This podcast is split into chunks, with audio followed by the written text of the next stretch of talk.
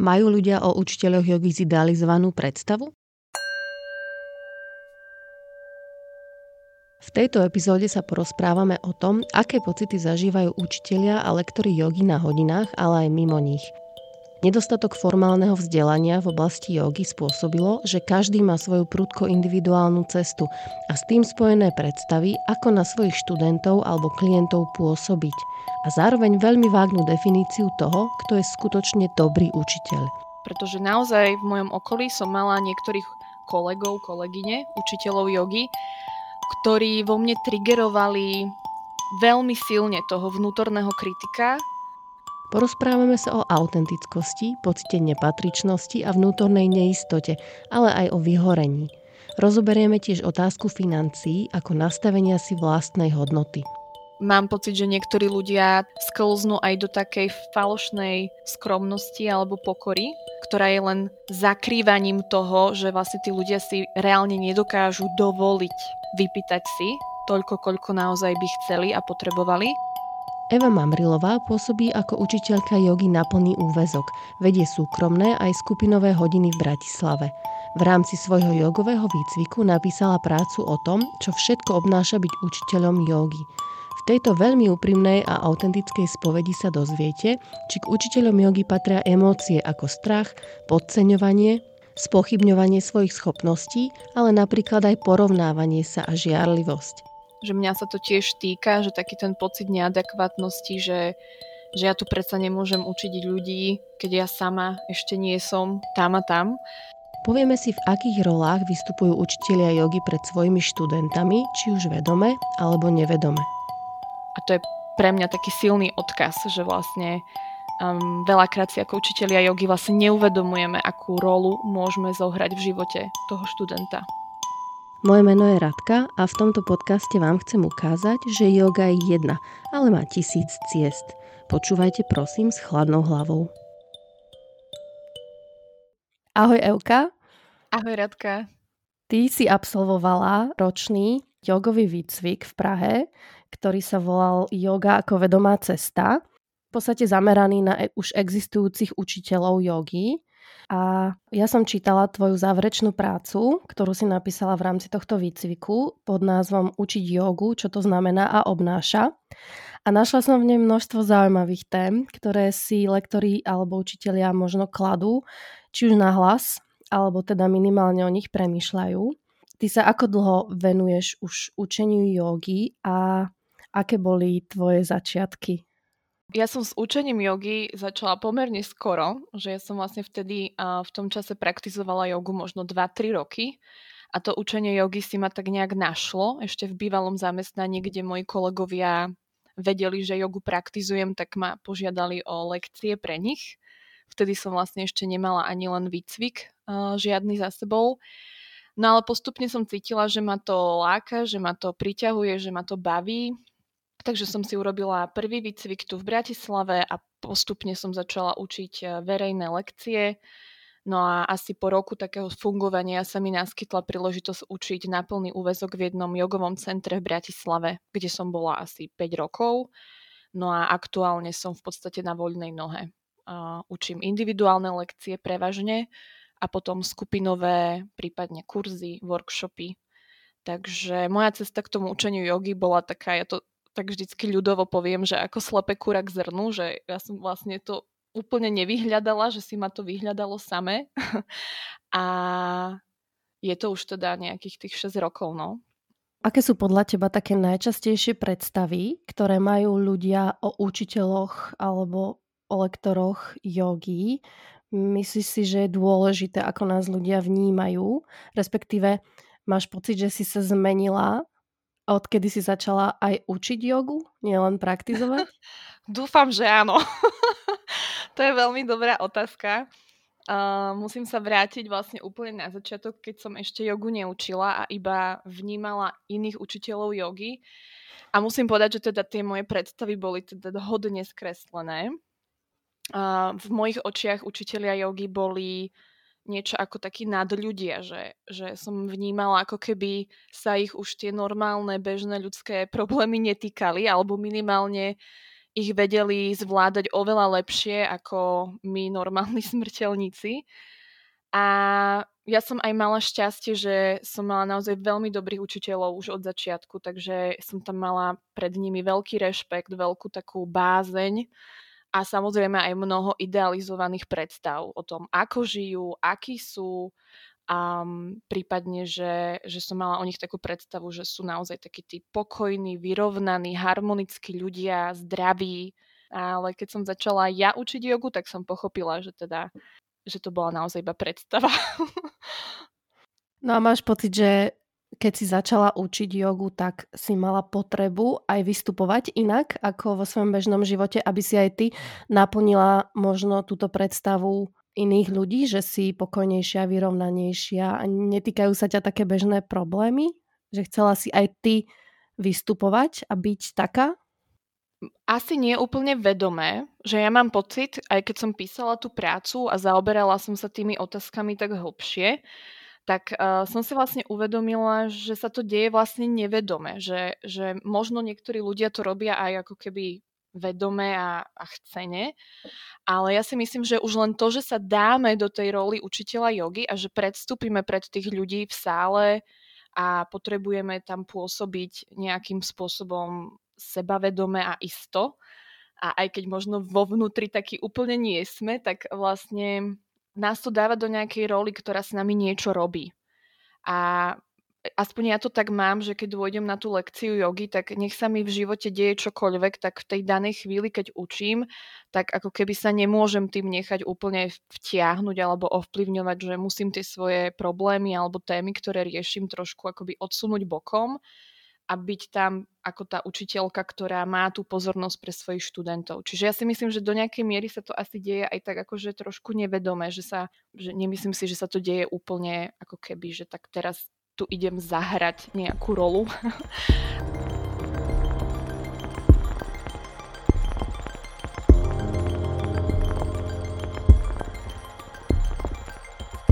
Ty si vo svojej práci veľmi pekne rozobrala tzv. archetypy, teda úlohy alebo role, v, do ktorých si ľudia personalizujú svojich učiteľov jogy. Povedz mi bližšie, do akých úloh, no možno, že najčastejšie a potom možno povedz aj nejakú svoju skúsenosť, s akou si sa ty stretla. Áno, ja som vo svojej práci vlastne vychádzala z jednej um, veľmi dobrej knihy, ktorú určite odporúčam všetkým učiteľom jogy a je to Teaching Yoga od Donny Farhy. A ona vlastne sa venuje v tej knihe práve takým tým otázkam morálno-etickým, otázkam učenia jogy. A jednou z tých častí sú práve archetypy, respektíve spôsob, akým sa študenti pozerajú na nás, učiteľov jogy. A ten zoznam archetypov v jej knihe a v mojej práci určite nie je úplne kompletný, že tých archetypov môže byť viac, ale také tie hlavné bol vlastne archetyp rodiča, milenca, teda milenky, kňaza, dôverníka, a ja som tam ešte pridala archetyp priateľa. Čo je napríklad e, archetyp rodiča? Čo to vlastne znamená, keď si niekto projektuje rodiča do svojho učiteľa jogy? Hej, tam je ešte dôležité to slovičko alebo ten pojem, ktorý si povedala, tá projekcia, že vlastne je to ten psychologický jav, kedy robíme projekciu nejakých svojich potrieb na nejakú inú osobu a čo sa týka toho archetypu rodiča, tak je to naozaj o tom, že my ako učitelia jogy veľakrát prejavujeme študentom starostlivosť, záujem, takisto pre nich predstavujeme do nejakej miery autoritu, ku ktorej možno môžu, nemusia mať nejaký rešpekt, alebo minimálne v rámci tej uh, lekcie jogy nás v úvodzovkách, hej, veľkých úvodzovkách musia počúvať, respektíve sa riadiť tými našimi inštrukciami do nejakej miery. A vlastne človek, ktorý možno nezažil v detstve úplnú láskyplnú uh, pozornosť od svojich rodičov alebo má tam nejakú traumu alebo proste nejaký problém s tými rodičmi a, alebo mu proste chýbala v tom živote tá postava rodiča, tak môže si to projektovať na toho učiteľa jogy, obzvlášť ak ten učiteľ je starší ako ten študent. A ono sa to môže prejaviť uh, rôznymi spôsobmi, že ten študent sa bude mm, správať trošku infantilne alebo naopak vzdorovito, hej, presne ako to robia tínedžeri pri svojich rodičoch, takže tam môžu byť ako keby rôzne typy správania. A samozrejme, že tam je dôležité, dôležitá tá zrelosť učiteľa, aby to vedel nejakým spôsobom rozpoznať a nepodporovať vlastne to správanie u toho študenta, či už ide o ten archetyp rodiča alebo ktorýkoľvek iný, ale uchopil tú situáciu tak, aby nastavil správne hranice toho vzťahu a podporil študenta alebo teda študentku, aby sa ako teda dospelý človek postaral, postarala o svoje potreby a tam vlastne vzniká ten, ten empowerment, takéto posilnenie pre toho študenta, že nepotrebuje ani toho učiteľa jogy na to, aby si vyplnil tú svoju potrebu, ktorú má. A to je pre mňa taký silný odkaz, že vlastne um, veľakrát si ako učitelia jogy vlastne neuvedomujeme, akú rolu môžeme zohrať v živote toho študenta. Máš ty nejakú osobnú skúsenosť? Áno, ja to vlastne aj v tej práci spomínam, že mne sa napríklad deje opačný scenár, že ako keby si niektorí moji klienti zo mňa urobili dceru alebo dieťa. Tým, že mám mnoho individuálnych klientov, ktorí sú teda starší odo mňa a skúsenejší v iných oblastiach života, tak som mala niekedy pocit, že, že, že tam nedokážem byť úplne v tej role učiteľky jogy, ale že som tam v takej tej menšej roli. A neviem, určite to bola dynamika nás oboch, že vždycky ten vzťah vyplýva z tých oboch strán. Takže toto som si tak u seba všímala a snažila sa s tým pracovať. a takisto sa mi určite stalo aj skúsenosť s archetypom eh, milenky, respektíve nejakého sexuálneho objektu pre mužov, ktorí chodili na lekcie jogy, ale tomu sa vlastne nedá vyhnúť, hej, že problém nie je to, že sa to deje, ale že čo s tým urobíme. Ako sa to prejavuje, alebo ako sa to prejavovalo v tvojej skúsenosti? Uh, jednoducho tak, že som vnímala, že tí muži napríklad, ktorí chodili na lekcie jogy alebo aj stále chodia, že vlastne sa snažili so mnou rozprávať, komunikovať alebo ma oslovili cez sociálne siete, že som vnímala z ich strany ako keby záujem o mňa ako o ženu, nielen ako učiteľku jogy, ale musím povedať, že to nie je len ich chyba, hej, že uh, ja si uvedomujem tú svoju časť v tom, že som mala obdobie, kedy som vyhľadávala tú mužskú pozornosť ako nejaký spôsob potvrdenia seba, seba hodnoty a vtedy som aj ja ako keby vysielala do okolia ten, tie signály, že, že som k dispozícii a single a ono sa to tam ako ukáže, že, že ten vibe, e, ktorý vy, vysielame do okolia. Takže to som ako keby vnímala v nejakom období a ono sa to stále ako keby môže diať aj bez toho, že by sme ten vibe vysielali. Takže mm, pre mňa je to len o tom, že si to všímať, uvedomovať a ako keby neposilňovať to nejakými krokmi.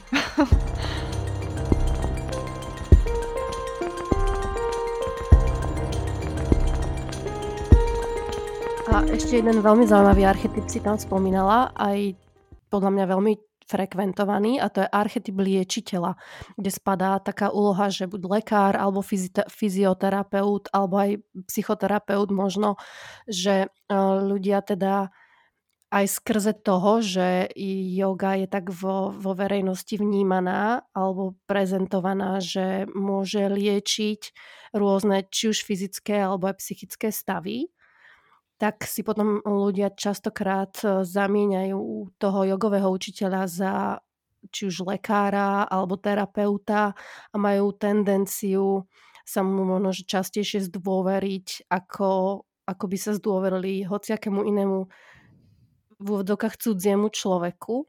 A dôležité je tiež tak nastaviť hranice v tomto, alebo teda povedať, že prevažná väčšina tých ľudí nemá lekárske alebo teda psychologické vzdelanie.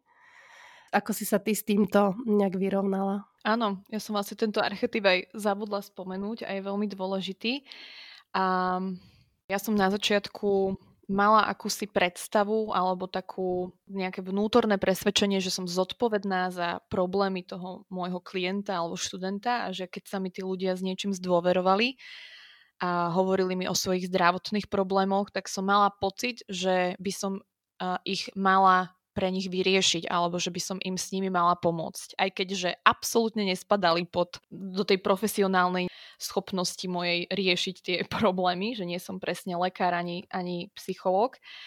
Takže trvalo mi istý čas, kým som si uvedomila a dovolila ako keby dať tú hranicu, že to už nie je moje pole pôsobnosti a že ak máš tento problém, tak ti viem odporučiť psychoterapeuta alebo akupunkturistu alebo lekára, čo určite vychádzalo z tej mojej nejakej, nejakého strachu, že keď prejavím to, že to neviem alebo že, že to vlastne neviem ten problém uchopiť, že prídem od toho klienta, hej, alebo že si bude myslieť, že som proste neschopná alebo niečo podobné. Takže to trvalo istú dobu pre mňa si uvedomiť, že že nedokážem tým ľuďom pomôcť so všetkým, že to vlastne nie je moja primárna úloha. A určite tam zohráva tú rolu to, že pracujeme s ľudským telom, že tá práca učiteľa jogy zahrňa aj nejaký presah do emocionálneho, psychického prežívania. Takže tam treba byť naozaj veľmi opatrný v tom, že ako človek narába s touto rolou. A samozrejme si byť vedomý tých svojich limitov profesionálnych. Mne celá táto debata o týchto archetypoch pripomína takú tú prirodzenú ľudskú vlastnosť a to je túžba si potvrdiť tú svoju sebahodnotu, že, že ja niečo viem, ja niečo znamenám a som v niečom expert a keď už sa teda postavím pred to obecenstvo na lekcii, tak uh, si tak potvrdiť, že áno, ja sem patrím, ale zároveň je taká veľmi tenká hranica medzi tým, že v čom si môžem potvrdiť svoju sebahodnotu a v čom uznám tú svoju limitáciu. Vytýčiť si tie hranice je zároveň veľmi ťažké, pretože ty sa vtedy vzdialuješ od toho ideálu, ktorý tí ľudia od tebe majú. Presne, to hovoríš veľmi dobre. To je podľa mňa taká jedna z najväčších pascí, ego pascí nás učiteľov jogy, že si dokážeme odfičať na tom tripe, že áno, ja som ten, kto pomohol tomu človeku, ja som ten, kto ho vyliečil, alebo ten, kto vie. Myslím si, že sa nedá tomu úplne vyhnúť, že je to otázka tej zrelosti každého učiteľa jogy a tej schopnosti seba reflexie a nejakého osobného rozvoju. Že ja to aj píšem v tej práci, že pre mňa učenie jogy je úplne že seba rozvoj. Že, a že to všetko, čom, čím som si za tie roky prešla, tak ma to neskutočne posunulo. Ale tiež som bola v tej fáze, že som sa prezentovala na tých lekciách jogy že som zakrývala možno tú svoju neistotu a strach tým, že som používala nejaké termíny alebo sa snažila tam pôsobiť ako, že viem niečo viac ako tí ostatní. Ale je to proste ten proces, že, že aj to učenie moje sa uh, veľmi vyvíja, že je to vlastne skôr o tom vytváraní priestoru, preto aby ten človek mohol precítiť, prežiť čokoľvek, čo sa mu tam objaví.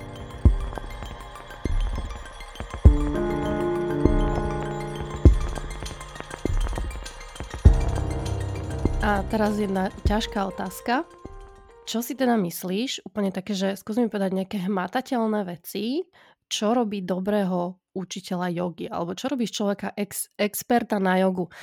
Čo sú podľa teba také tie hodnoty, na ktorých sa, alebo vlastnosti, na ktorých sa dá stavať, kedy si povieš, že, že ja som dobrý učiteľ jogy? No úplne prvá vec, ktorá mi prišla, bolo, že záujem o ľudí že pokiaľ ten učiteľ jogy nemá záujem, skutočný záujem o tých ľudí, tak môže mať neviem aké vedomosti a skúsenosti, tak to vlastne nebude fungovať. A ja to vlastne popisujem aj v tej práci, že, že jednou z tých hlavných rolí učiteľa jogy je vytvoriť pre toho človeka priestor, aby sa tam na tej lekcii jogy pre neho mohlo udiať čokoľvek, čo sa potrebuje udiať. A nechať ten priestor pre ten zážitok si vyžaduje od učiteľa podávať možno menej informácií a faktov a inštrukcií a že to dokáže podľa mňa len ten učiteľ, ktorý má naozaj záujem o tých ľudí, aby si to aby si tým tou skúsenosťou prešli sami. A že musím povedať, že ja sama na začiatku mojej cesty ako učiteľky jogy som viacej na tých lekciách jogy vlastne riešila samú seba, svoje strachy, svoje neistoty a, a že vlastne ten priestor pre ten záujem o druhých ľudí tam až tak nebol možný. Ale čím dlhšie učím a čím viac uh, ako keby posúvam samu seba niekam uh, v tom seba rozvoji, tak uh, tým viac je možný ten záujem od toho druhého človeka.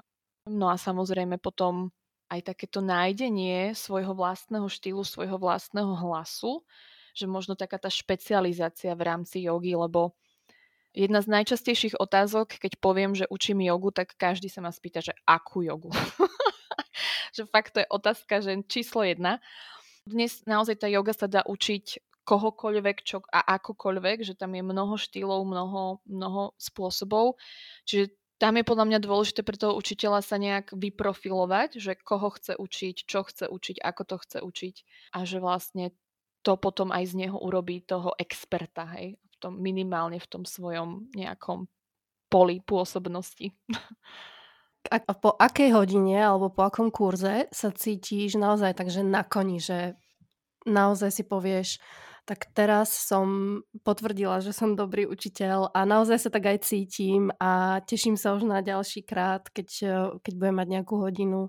To je super otázka, lebo je to vtedy, keď som tak príjemne spojená sama so sebou a je to vtedy, keď si tie lekcie dovolím odučiť tak, ako naozaj cítim, že, že je to pre tú danú chvíľu správne a aby som to možno tak viacej vysvetlila. Dlho som hľadala spôsob, že ten jediný správny spôsob, ak, ako to je, a, ako mám učiť, aby to bolo proste dobré. A dlho som aj e, ako keby možno trošku imitovala niektorých učiteľov, ktorých ja obdivujem. A nemyslím si, že na tom je niečo zlé, že, že to trošku trvá, kým človek to, čo obdivuje na iných a učí sa od iných skúsenejších, zrelších učiteľov jogy, kým to úplne ako keby tak integruje do seba a dokáže to obohatiť o ten svoj štýl. Čiže určite som aj ja mala fázy v učení jogy, kedy som sa nechala úplne ovplyvniť nejakým učiteľom a išla som takú linku toho učiteľa, že som to ako keby tak trošku možno imitovala, alebo ako to povedať. A, ale bolo to kvôli tomu, že ja som to s tým rezonovala a verila som tomu, že takto to je teraz dobré. A trvalo to chvíľu, kým som ako keby to úplne do seba integrovala a dokázala to odučiť možno viac tak za seba. A toto je taký nejaký proces, ktorý sa deje opakovane a trvá a proste stále je to pre mňa také, že, že hľadám že čo som vlastne ja v tom učení jogy, kde je ten môj hlas, moja skúsenosť a môj prežitok a, že, a zároveň stále sa ako keby nechať inšpirovať a, a učiť sa aj od, od tých ostatných. Patria k učiteľom jogy alebo do tejto jogovej komunity, keď sa bavíme o jogovej komunite ako komunite učiteľov jogy, aj také tie bežné emócie, ako je závisť, porovnávanie, kto má treba viac ľudí na hodinách, žiarlivosť a, a tak ďalej. Stretla si sa s tým? Určite áno. U seba určite. som veľmi úprimná v tomto a ja to píšem aj v tej práci, že a už len tým, že napríklad sme hodnotení finančne, hodnotení od počtu ľudí na lekcii, tak to minimálne pre mňa, ktorá sa živí vyslovene učením jogy, vytvára nejaký tlak. A porovnávam a vidím, a keď vidím, že prečo na tej druhej lekcii je 20 ľudí a na mojej je 8 ľudí, tak to riešim. Proste som človek a riešim to, že je to mnou, je to typom lekcie, je to časom, je to miestom, čím to je, hej. A už som toľko ako keby nad tým rozmýšľala a analyzovala, že som prišla na to, že vlastne to sa nedá povedať, čím to je, že to proste tak je a hotovo. a určite som sa u seba stretla aj so závisťou, aj s porovnávaním. Dokonca som došla do fázy, kedy som si uvedomila, že potrebujem niektorých ľudí prestať sledovať na sociálnych sieťach, že potrebujem si vytvoriť také prostredie okolo seba, ktoré ma nezraňuje, pretože naozaj v mojom okolí som mala niektorých kolegov, kolegyne, učiteľov jogy, ktorí vo mne triggerovali veľmi silne toho vnútorného kritika, porovnávanie a taký ten pocit, uh, že ja zlyhávam. Že keď ja nerobím tie veci tak ako oni, keď ja nemám toľko followerov ako oni, tak uh, zlyhávam nejakým spôsobom. Takže ja som potom došla do fázy, kedy som s tým ako pracovala, hej, bola som taká, no ja to idem teraz ako nejako transformovať a že že ja tých ľudí chcem ako milovať a proste chcem príjmať a aby sme všetci boli akože v pohode.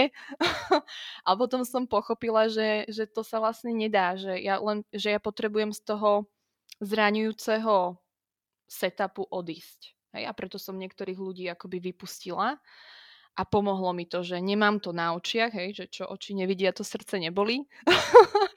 ale nevravím, že som si tým vyliečila úplne toho kritika, ale minimálne ho nepodporujem týmto spôsobom. Takže to je aj taká možno trošku rada pre niektorých ľudí, ktorí by sa v tom tak nejak našli, že vôbec na tom nie je nič zlé, dať si tie hranice a odísť z toho prostredia, ktoré nám neprospieva. Že vlastne to je aj, myslím si, že jedna zo zásad zdravia podľa ajurvedy, že obklopovať sa takými ľuďmi a takými miestami a situáciami, ktoré nám proste robia dobre.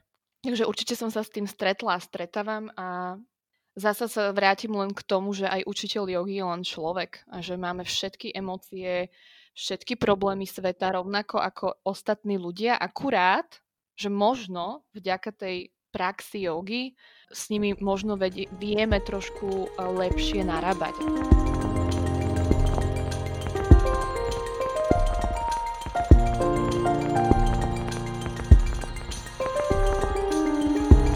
Na druhej strane, aj ako si ty písala, to so mnou tiež veľmi rezonovalo, je, že, že to pomáha sa tak humanizovať aj pred tými študentami, pred tými klientami, že neživiť tú predstavu, že ja som um, spirituálnejšia, duchovnejšia, vyrovnanejšia, keď aj mňa sa dotýkajú úplne bežné starosti a, a problémy. Presne tak, a to píšem vlastne v tej časti o archetypoch, že jediný spôsob, ako možno zbúrať tým ľuďom trošku tie predstavy, alebo teda nabúrať, je poľučťovať sa pred nimi. To znamená, ja sama používam na lekciách jogy kopec príkladov zo svojho života. Či už sa to týka nejakého emočného prežívania alebo nejakých problémov, ktoré som riešila.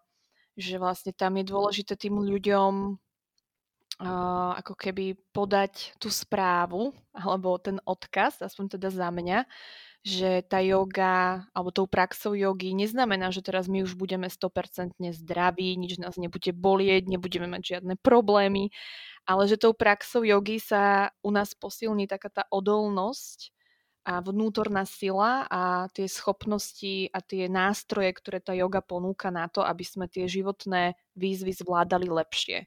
Že ja vždycky hovorím, že nerobíme jogu preto, aby sme boli lepší v joge, ale aby sa nám lepšie, ľahšie žilo.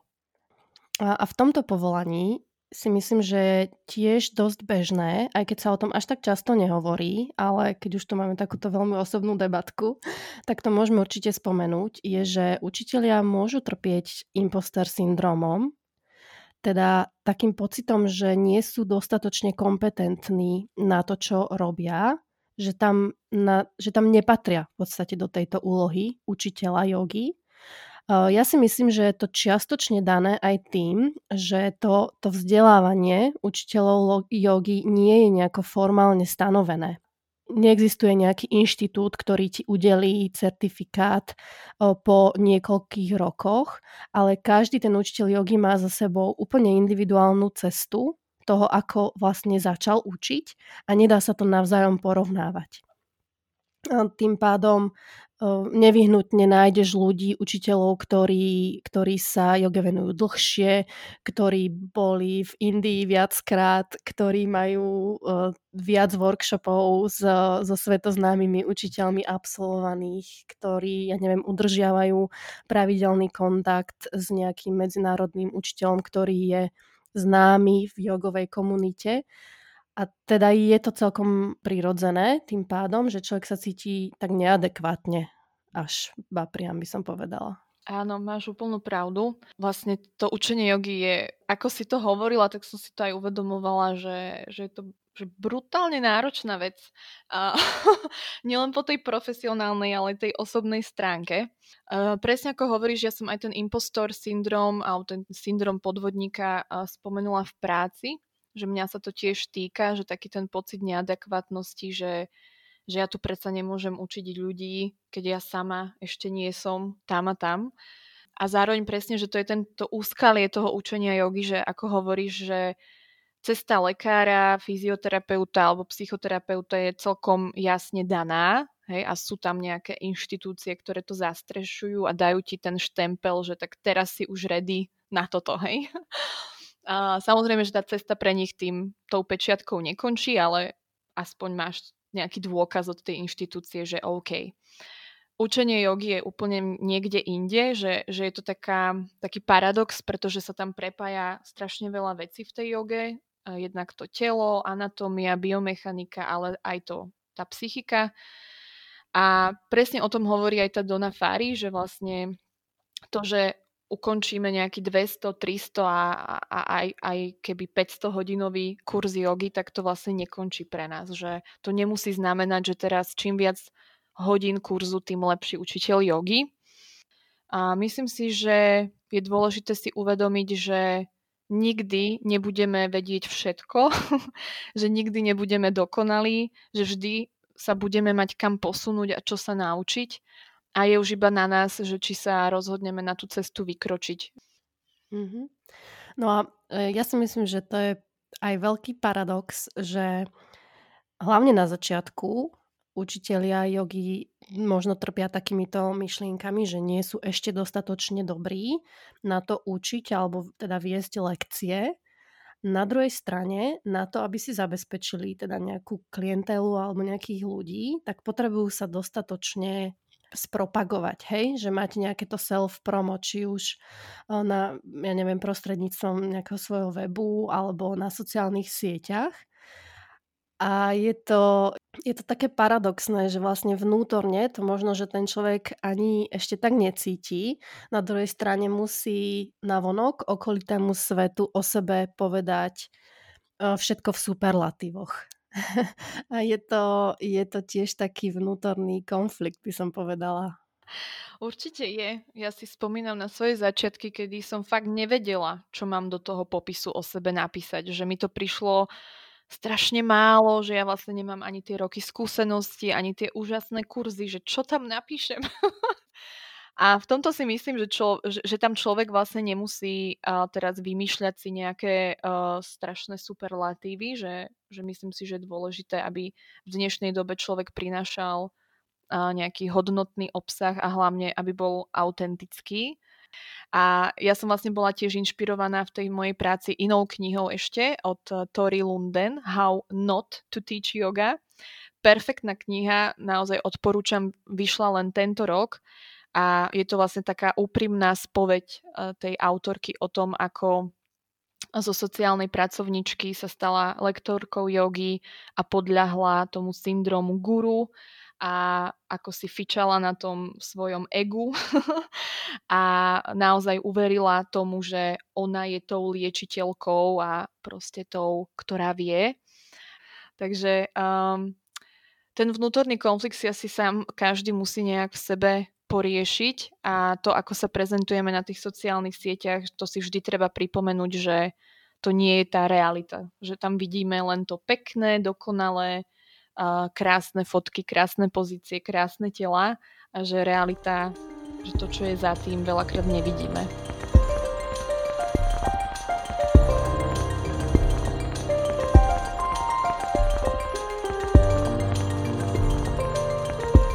Na druhej strane Myslím si, že nedá sa úplne vyhnúť tomu, aby aj učiteľ jogy možno z času na čas zažil takú nejakú svoju krízu, kedy nevie, či to robí dobre, alebo kedy ako keby už potrebuje opustiť nejaké staré spôsoby a hľadá si nové, alebo spochybňuje, či to vôbec má význam pokračovať v učení jogy, alebo dokonca zažíva vyhorenie Ty máš s týmto nejakú svoju skúsenosť? O, o, o áno, mám.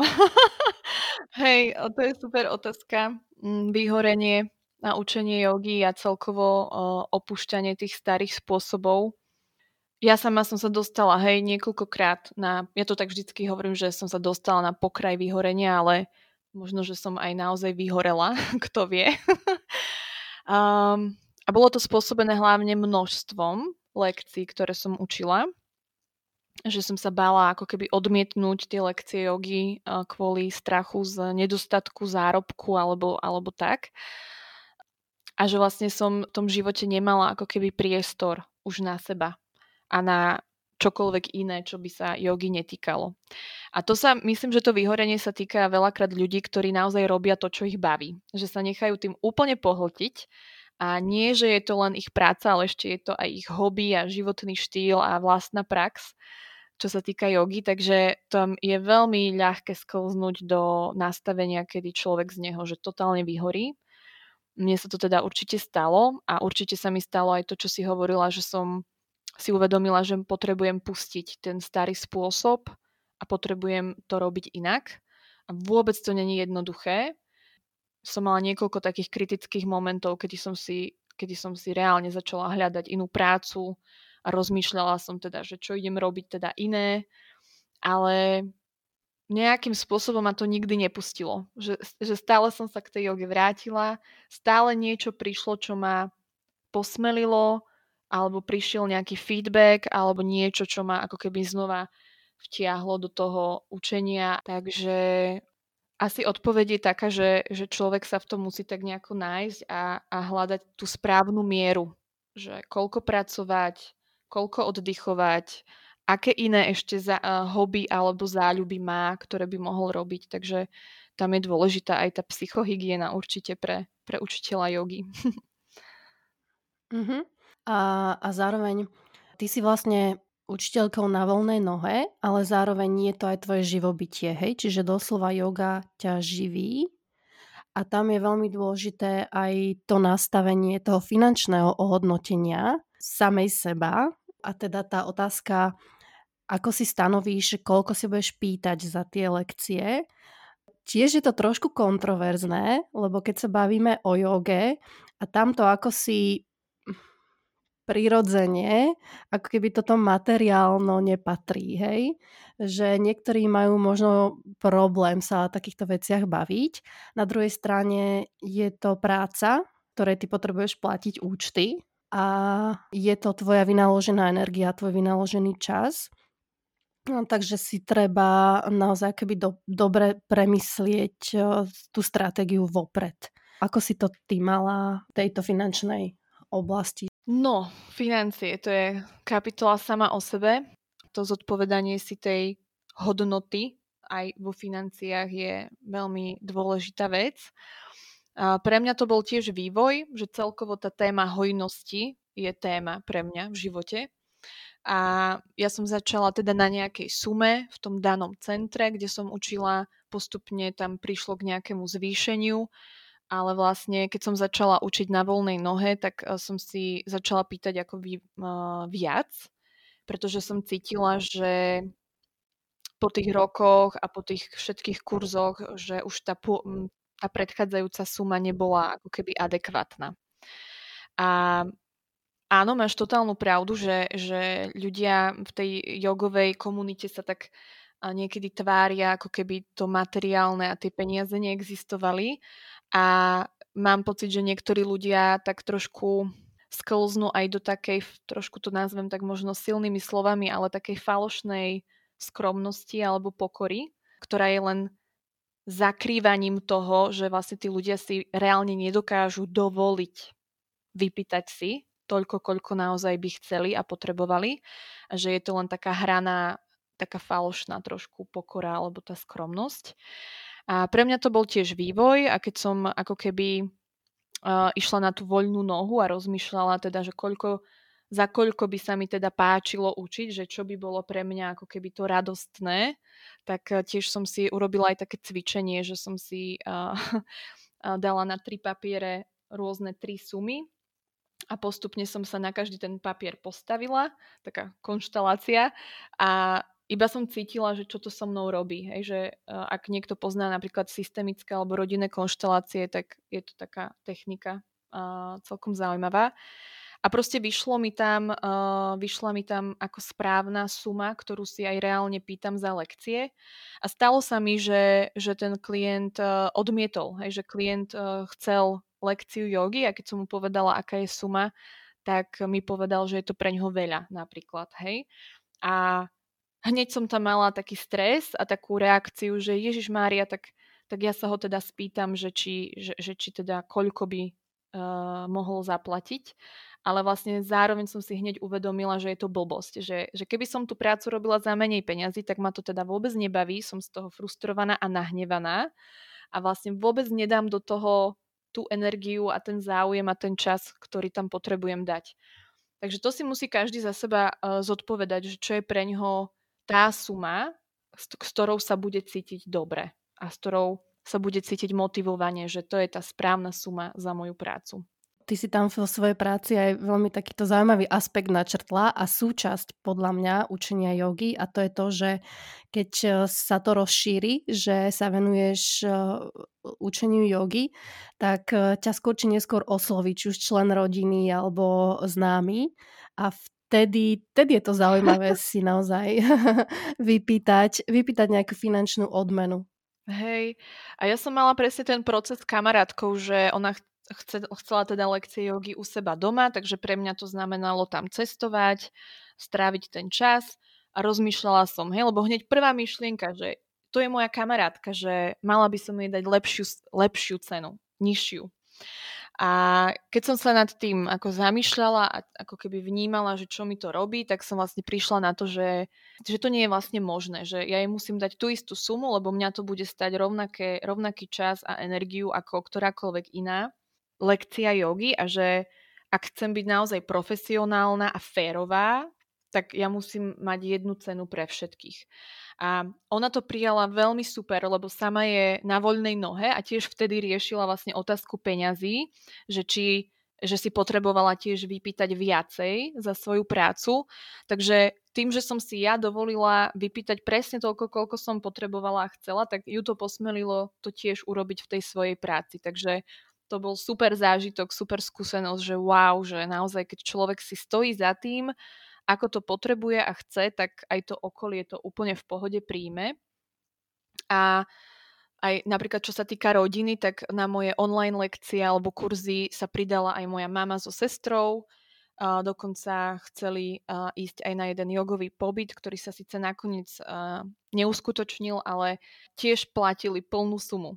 Hej, že vôbec tam ani nedošlo k tej debate, hej, že tá moja mamina alebo sestra sa ani len neopýtali, že či by mohli mať zľavu, čo bolo také celkom fajn, ale ja som to, a ja som tiež nad tým rozmýšľala, že, že mala by som nejak im vybaviť tú zľavu alebo niečo, ale vlastne vôbec k tej debate ani nedošlo a cítila som, že je to tak správne, že, že to je moja práca a že, a že vlastne bez ohľadu na to, kto, tak vlastne nemôžem robiť ako keby takéto uh, zľavy alebo ústupky, pretože potom, potom to už by, to, to, to by sa nedalo vlastne takto fungovať. Takže myslím si, že je to otázka takých tých zdravých profesionálnych hraníc. Že, že, ľudia by si mali uvedomiť, a nielen učiteľia jogy, ale tak celkovo, že pri poskytovaní nejakých služieb alebo pri nejakých kamarátskych službách alebo čo, že či náhodou to nerobia zadarmo, hej, alebo za menej peňazí, ale potom tam vlastne očakávajú niečo iné. Že to sú také potom tie skryté očakávania alebo dlhy, ktoré vznikajú na tej materiálnej aj energetickej úrovni. Že, že, že tam sú potom také rôzne skryté motivácie, očakávania a toto fakt ako sa tomu snažím vyhnúť, že, že preto mám takúto sumu a ktokoľvek chce tú jogu, tak ju zaplatí alebo nie. A keď si vezmeš, uh, že keby naši študenti vedeli, koľko stoja tie kurzy, ktoré my platíme si, hej, aby sme ich mohli učiť, tak by, tak by hneď pochopili.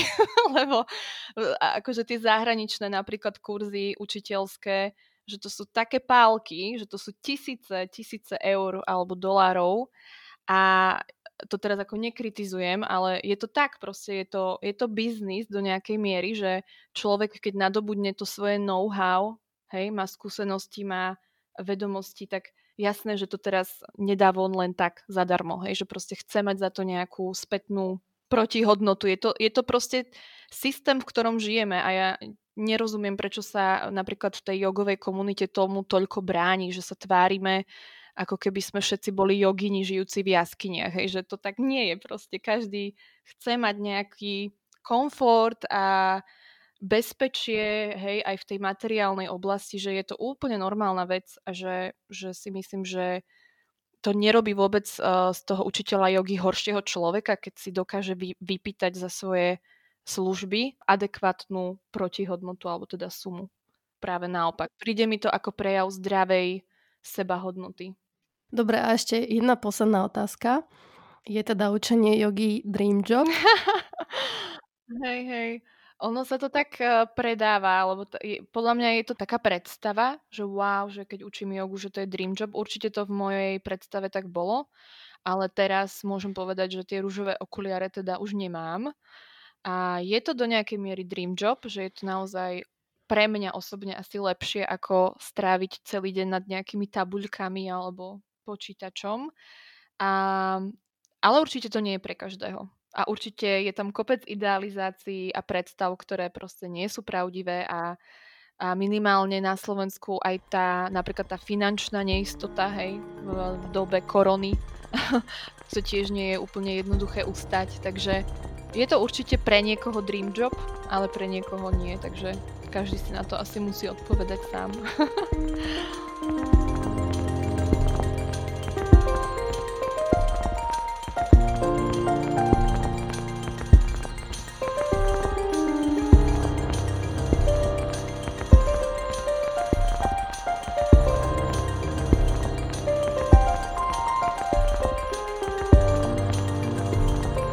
Na záver ešte malá prozba a veľké poďakovanie. Ak sa vám podcast páči, pokojne ho zdieľajte či odporúčte tým, koho by mohol zaujímať. Poteším sa, ak kliknete na odoberanie nových epizód vo vašej podcastovej aplikácii. Nápady na novú tému či hostia mi môžete poslať cez môj Instagram na rdk počiarkovník yoga. Ďakujem za počúvanie.